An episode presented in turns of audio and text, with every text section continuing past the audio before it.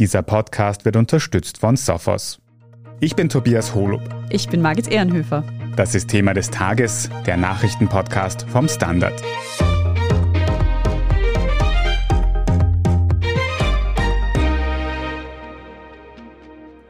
Die Regierung hat heute Dienstag das Anti-Teuerungspaket vorgestellt.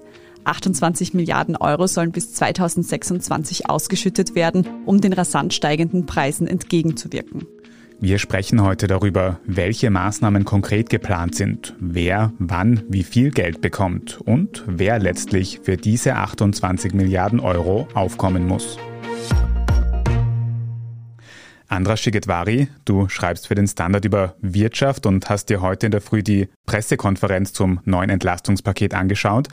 Das sind eben Entlastungen in Höhe von 28 Milliarden Euro angekündigt worden. Kannst du uns für den Einstieg einen Überblick geben, was ist da alles geplant? Nun, es gibt eine Reihe von Schritten, die jetzt recht kurzfristig, sprich in den kommenden Monaten, umgesetzt werden sollen. Da werden zum Beispiel, wir werden eh noch ins Detail gehen, Familienleistungen angehoben, es wird der Klimabonus angehoben, also Maßnahmen, die nach Angaben der türkis-grünen Koalition recht schnell eben wirken sollen, um gegen die Teuerung zu helfen. Und da gibt es einen zweiten sehr großen Brocken, auch bei weitem den größten. Das sind um die 17 Milliarden Euro, die da ausgegeben werden sollen, um die sogenannte kalte Progression abzugelten.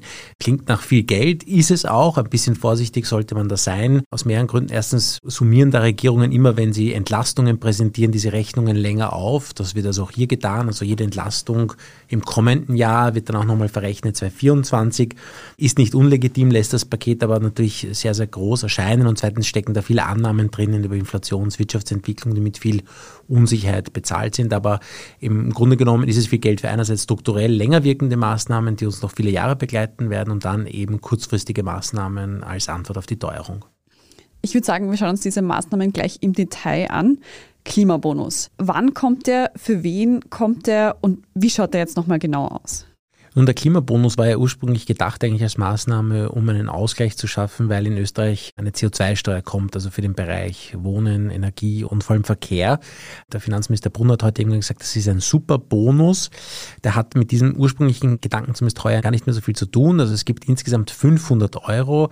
Da sind einmal 250 Euro der Klimabonus, der dann auch bleiben wird. Und dann gibt es noch zusätzlich 250 Euro für jeden Erwachsenen, also insgesamt 500 Euro für jeden Erwachsenen, die heuer ausbezahlt werden. Wie schon vorher beschrieben, als kurzfristige Maßnahme gegen die Teuerung. Für Kinder gibt es dann übrigens nochmal die Hälfte. Also zum Beispiel für eine Familie, zwei Partner und drei Kinder kommt da schon 1750 Euro zusammen. Also das ist schon einiges an Geld. Ausbezahlt werden soll das im Oktober. Da gibt es dann bestimmte Regeln, wie lange man da schon hier sein muss. Aber im Grunde genommen ist das für alle. Also egal ob reich oder arm, arbeitslos oder in Beschäftigung, davon werden die meisten Menschen hier im Land profitieren. Du hast es schon gesagt, ursprünglich soll der Klimabonus die CO2-Bepreisung quasi ausgleichen, die angekündigt ist. Kannst du uns hier auch nochmal erinnern, was ist die CO2-Bepreisung überhaupt? Was würde damit teurer werden und wann tritt das dann jetzt wirklich in Kraft? Also die ist angekündigt, die soll im Oktober wahrscheinlich kommen. Die wurde eben da ein bisschen nach hinten verschoben, aber drei Monate, also das wird wahrscheinlich verschmerzbar sein. Und es gibt ja für einen Teil der Wirtschaft, für vor allem energieintensive Unternehmen, für die Industrie, gibt es ja schon eine CO2-Bepreisung. Das soll halt einfach dazu anhalten, die Emission oder den Einsatz fossiler Brennstoffe teurer zu machen und wird damit bepreist. Und genau dasselbe passiert auch hier. Also das ist ein CO2-Preis, der eben aufgeschlagen wird, ganz konkret und etwas vereinfacht, aber an der Tankstelle. Also macht zum Beispiel Benzin und Diesel teurer oder macht auch Heizen eben zum Beispiel mit Gas oder Öl teurer, damit eben ein Incentive ist, hier zu sparen oder auf alternative Energieformen umzusteigen. Es erfolgt schrittweise und dieser kleine Schritt, dieser erste, der soll dann im Herbst starten. Du hast gerade gesagt, ein großer Brocken betrifft die kalte Progression. Wir haben zwar in einem früheren Podcast schon darüber gesprochen, aber kannst du unser Gedächtnis nochmal auffrischen? Was bedeutet denn überhaupt kalte Progression? Ja, dazu kann man wahrscheinlich ganze Seminare füllen und das ist interessant, dass es, obwohl schon so lange darüber diskutiert wird, in Österreich immer noch in sehr vielen durchaus auch Berichten falsch dargestellt wird. Natürlich nicht im Standard, aber im Kurzen, es gibt ja in Österreich ein progressives Steuersystem bei der Einkommenssteuer. Das heißt, vereinfacht gesagt, je mehr eine Arbeitnehmerin oder ein Arbeitnehmer verdient, umso höher soll besteuert werden. Und zum Beispiel so bis 11.000 Euro Jahreseinkommen fällt gar keine Einkommensteuer an. Darüber zwischen 11.000 und 18.000 Euro sind es zum Beispiel 20 Prozent. Und wenn jetzt jemand mehr verdient und damit auch sich mehr leisten kann, dann sollte auch mehr besteuert werden. Das passiert eben automatisch. Wenn ich zum Beispiel 13.000 Euro verdiene und dann bekomme ich noch ein 1.000 Euro mehr, dann wird dieser 1.000 Euro eben mit 20 Prozent besteuert. Das heißt, meine Gesamtsteuerlast steigt damit, weil ich immer mehr Geld in einer höheren Steuerklasse verdiene. Ich hoffe, das ist halbwegs verständlich. So, solange das passiert und ich damit mir auch mehr leisten kann und ich werde höher besteuert, ist das so geplant und intendiert.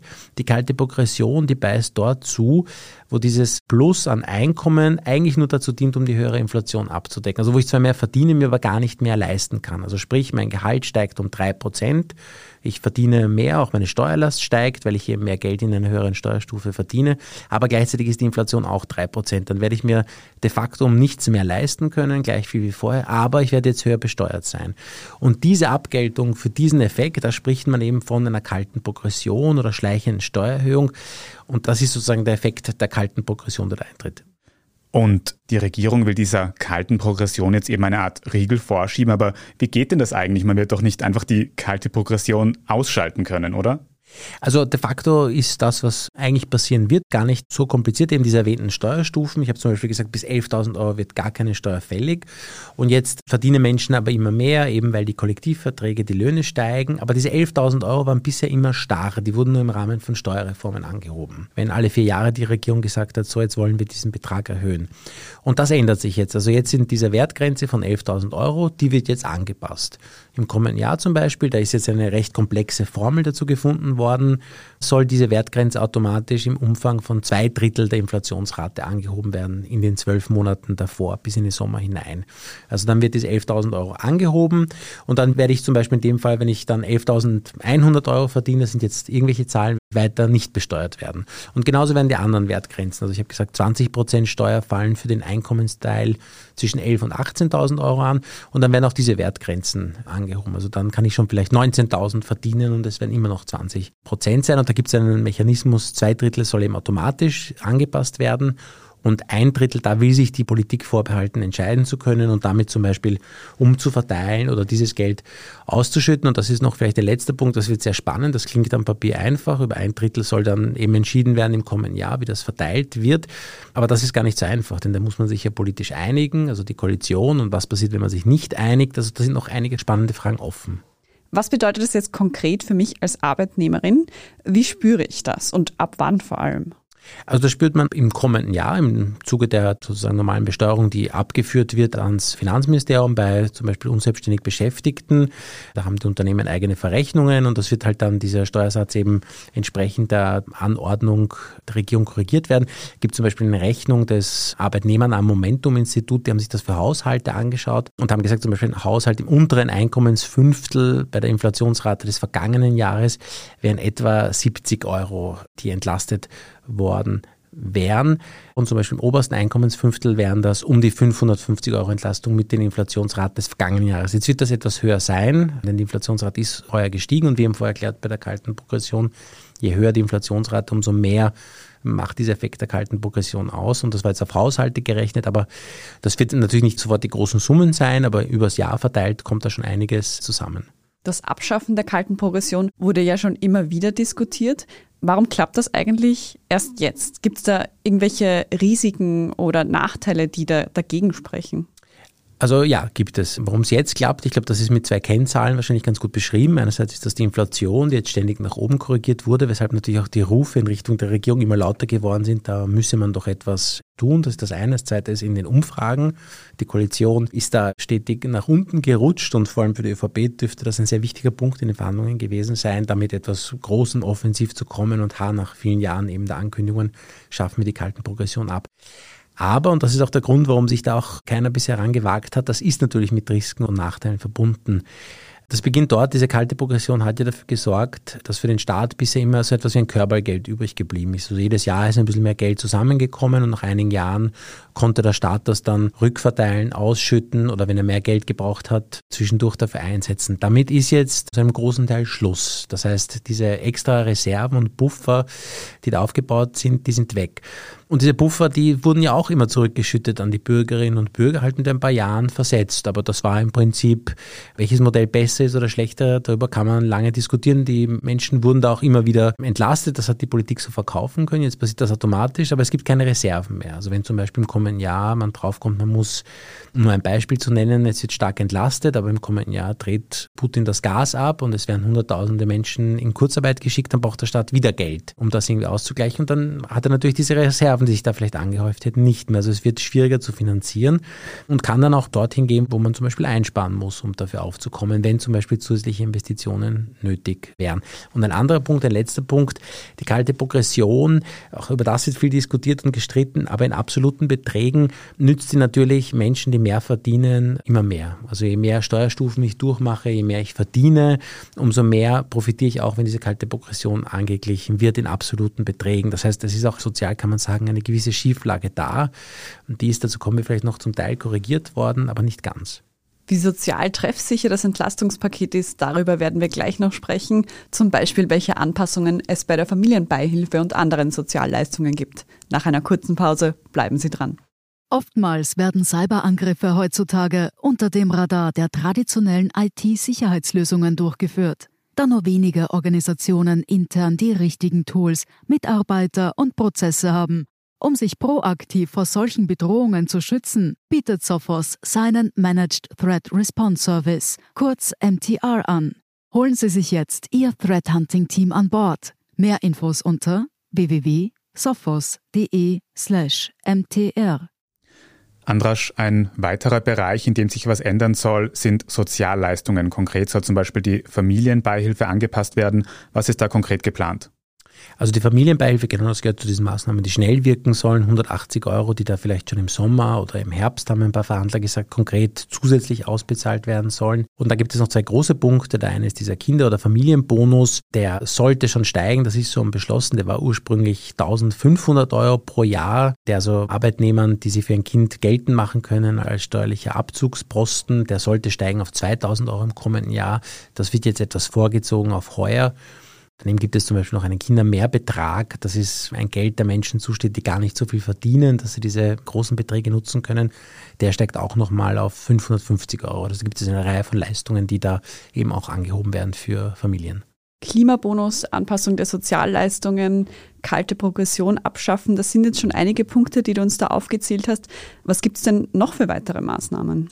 Wichtig ist sicher noch eine einmalige Ausgleichszahlung noch für die Teuerung für bestimmte, wie es heißt, vulnerable Gruppen von der Regierung, also zum Beispiel Arbeitslose oder Notstandshilfeempfängerinnen und Empfänger. Da gibt es auch noch so etwas wie die Valorisierung, also die Anpassung der Inflation ist nicht nur wie beschrieben an diesen Steuerstufen, die gibt es auch für bestimmte Absetzbeträge, bestimmte steuerliche, die zum Beispiel Alleinverdienerinnen und Verdiener entlasten sollen. Es gibt auch eine negative Steuer in Österreich, also das sind Menschen, die eben gar nicht so viele Steuern zahlen, dass man sie steuerlich entlasten konnte, die bekommen diese Negativsteuer ausbezahlt. Auch diese soll angepasst werden künftig mit der Inflation. Und dann gibt es natürlich über einen noch gar nicht so kleinen Punkt Unternehmenshilfen, unter anderem für Unternehmen, die sehr energieintensiv arbeiten. Und nur ganz kurz am Rande, nachdem wir eh schon über viele Details gesprochen haben heute. Die Stadt Wien hat mittlerweile auch angekündigt, dass sie 130 Millionen Euro für einen Energiebonus in die Hand nehmen will. Ist das jetzt die große Geberlaune heute? Die Stadt Wien hat auch angekündigt, genau, man bekommt ja das Gefühl, Geld ist ein bisschen abgeschafft derzeit, da schüttet jetzt jeder irgendwo aus. Ob sich das ausgeht, wird dann eine große Frage sein, aber die Stadt Wien hat jetzt auch nachgelegt, nachdem dort die Fernwärmepreise auch recht kräftig anziehen werden. Du hast uns jetzt einige Maßnahmen vorgestellt. Unterm Strich, was würdest du sagen, wer profitiert denn jetzt am meisten davon? Also ich würde vielleicht als Disclaimer dazu sagen, diese Maßnahmen sind ja jetzt erst vorgestellt worden, da gibt es ja auch noch gar keine Gesetzestexte, das kommt erst eben wie besprochen, wie diese kalte Progression dann wirklich ausschaut, das muss man noch abwarten. Das sind jetzt einmal Ankündigungen, es gibt eine politische Einigung, das ist schon was, aber viel mehr noch nicht. Ich kann also vielmehr nur wirklich so eine Art Einschätzung des Überblicks und der Kennzahlen geben und da wäre mein Eindruck, es ist so die Mittelschicht, vielleicht die obere Mittelschicht insgesamt am stärksten profitiert. Es gibt also diese Einmalzahlungen jetzt, das wird sicher auch sozial Schwächeren zugutekommen. Es gibt eben auch die bestimmte Anpassung bestimmter Beträge, von denen auch Menschen, sozial Schwächere, wie erwähnt, zum Beispiel die Alleinerzieherinnen stärker profitieren. Aber insgesamt diese große Steuerentlastung, davon profitieren vor allem Menschen, die eben regelmäßig Einkommen erzielen über Arbeit, die ein auch ganz gutes Einkommen haben. Man darf nicht vergessen, ein Drittel der Menschen in Österreich zahlt überhaupt keine Einkommensteuer, zahlen vor allem Sozialversicherung.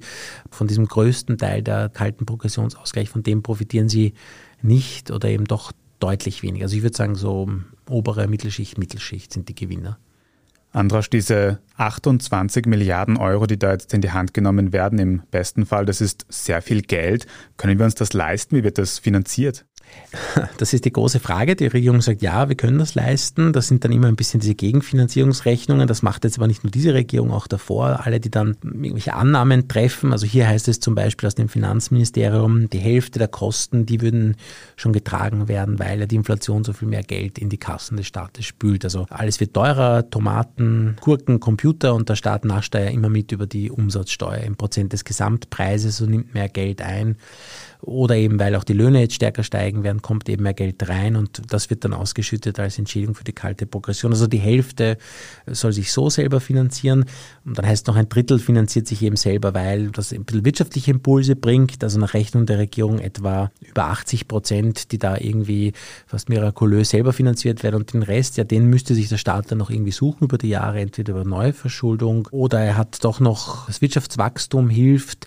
Das ist sicher eine der offenen Fragen, ob sich das gut ausgehen wird.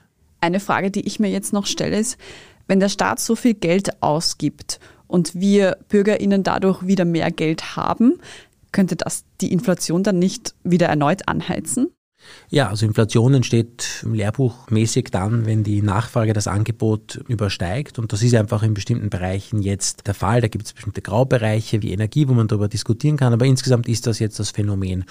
Und meine Einschätzung wäre auch, dass das zumindest ein Risiko ist. Ich sehe da zwei Optionen in, in einer sozusagen für die Regierung oder für uns alle vielleicht idealen Option. Wird sich die Wirtschaft jetzt dann etwas abschwächen, die Konjunktur Einerseits durch den schrecklichen Krieg in der Ukraine und damit entstandenen Probleme in den Lieferketten, andererseits durch die hohe Inflation, weil es dann vielleicht doch so hoch ist, dass die Kaufkraft etwas angeknabbert ist und die Menschen etwas vielleicht weniger konsumieren und dann wird dieses große Entlastungspaket irgendwann im kommenden Jahr immer stärker anfangen zu wirken, wenn die Wirtschaft eher ein bisschen langsamer fährt und dann helfen.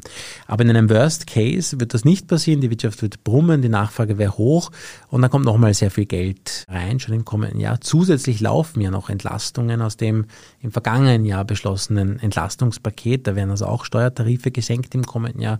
Es gibt eine Entlastung für Unternehmen. Und dann, dass da sagen zwar viele Ökonominnen und Ökonomen nein, aber mir ist nicht ganz klar, warum. Wenn dann viel Geld da ist, dann wollen die Leute vielleicht Solarpaneele kaufen, renovieren, sie wollen vielleicht ein neues Auto, bevor es noch teurer wird und beginnen Geld auszugeben.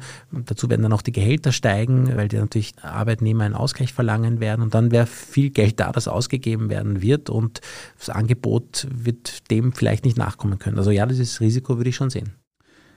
Andrasch, insgesamt, wie ist dein Fazit? Ist das ein gutes Paket? Wird das eine echte Entlastung für uns alle im Alltag bringen?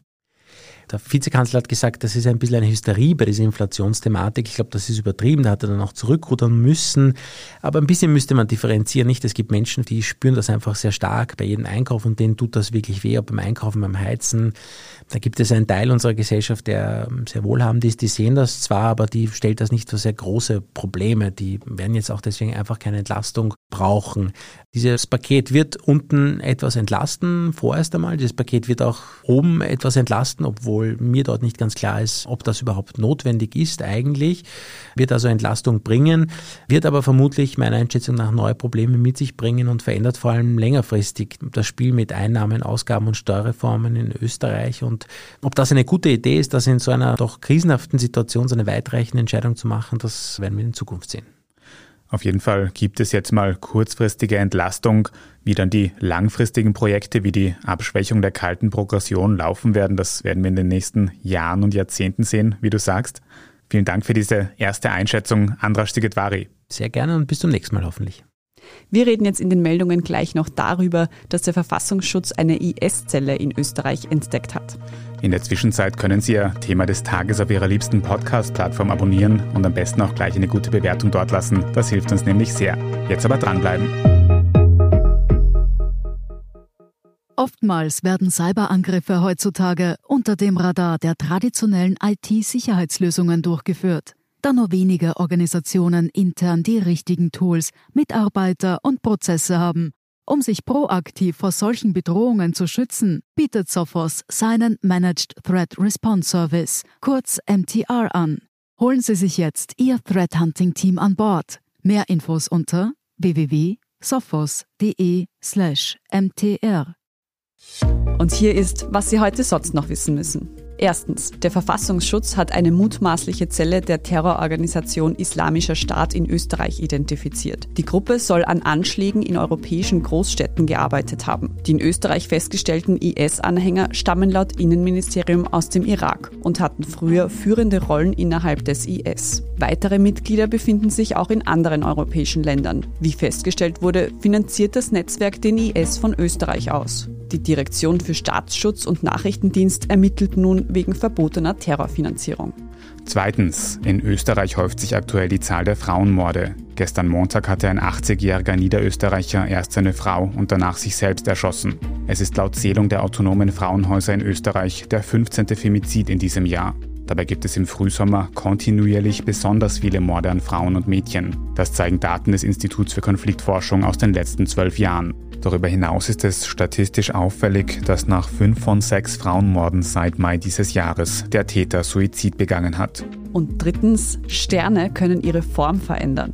Das Europäische Institut für Weltraumforschung hat am Montag die bisher größte Datensammlung über knapp zwei Millionen Sterne in unserer Galaxie präsentiert. Besonders spannend dabei sind sogenannte Sternbeben. Was man als Aufflackern eines Sterns wahrnehmen kann, gibt laut ESA Auskunft über die chemische Zusammensetzung des Sterns. ForscherInnen wollen dadurch mehr über die Geschichte der Milchstraße erfahren. Zum Beispiel, dass viele Objekte in unserer Galaxie gar nicht hier geboren wurden, sondern aus fremden Galaxien stammen. Gesammelt werden diese Daten über die Milchstraße Milchstraße übrigens seit acht Jahren vom Weltraumteleskop Gaia. Mehr Infos über die Milchstraße und ein paar von diesen wirklich sehr beeindruckenden Fotos finden Sie auf der Standard.at. Dort lesen Sie natürlich auch alles weitere zum aktuellen Weltgeschehen. Falls Sie Feedback oder Anregungen für uns haben, dann schicken Sie diese gerne an podcast.derstandard.at. Und wenn Sie unsere journalistische Arbeit unterstützen möchten, dann können Sie das ganz einfach mit einem Standard-Abo tun. Oder wenn Sie uns über Apple Podcasts hören, mit einem Premium-Abo. Ich bin Margit Ehrenhöfer. Ich bin Tobias Holo. Danke fürs Zuhören und bis zum nächsten Mal.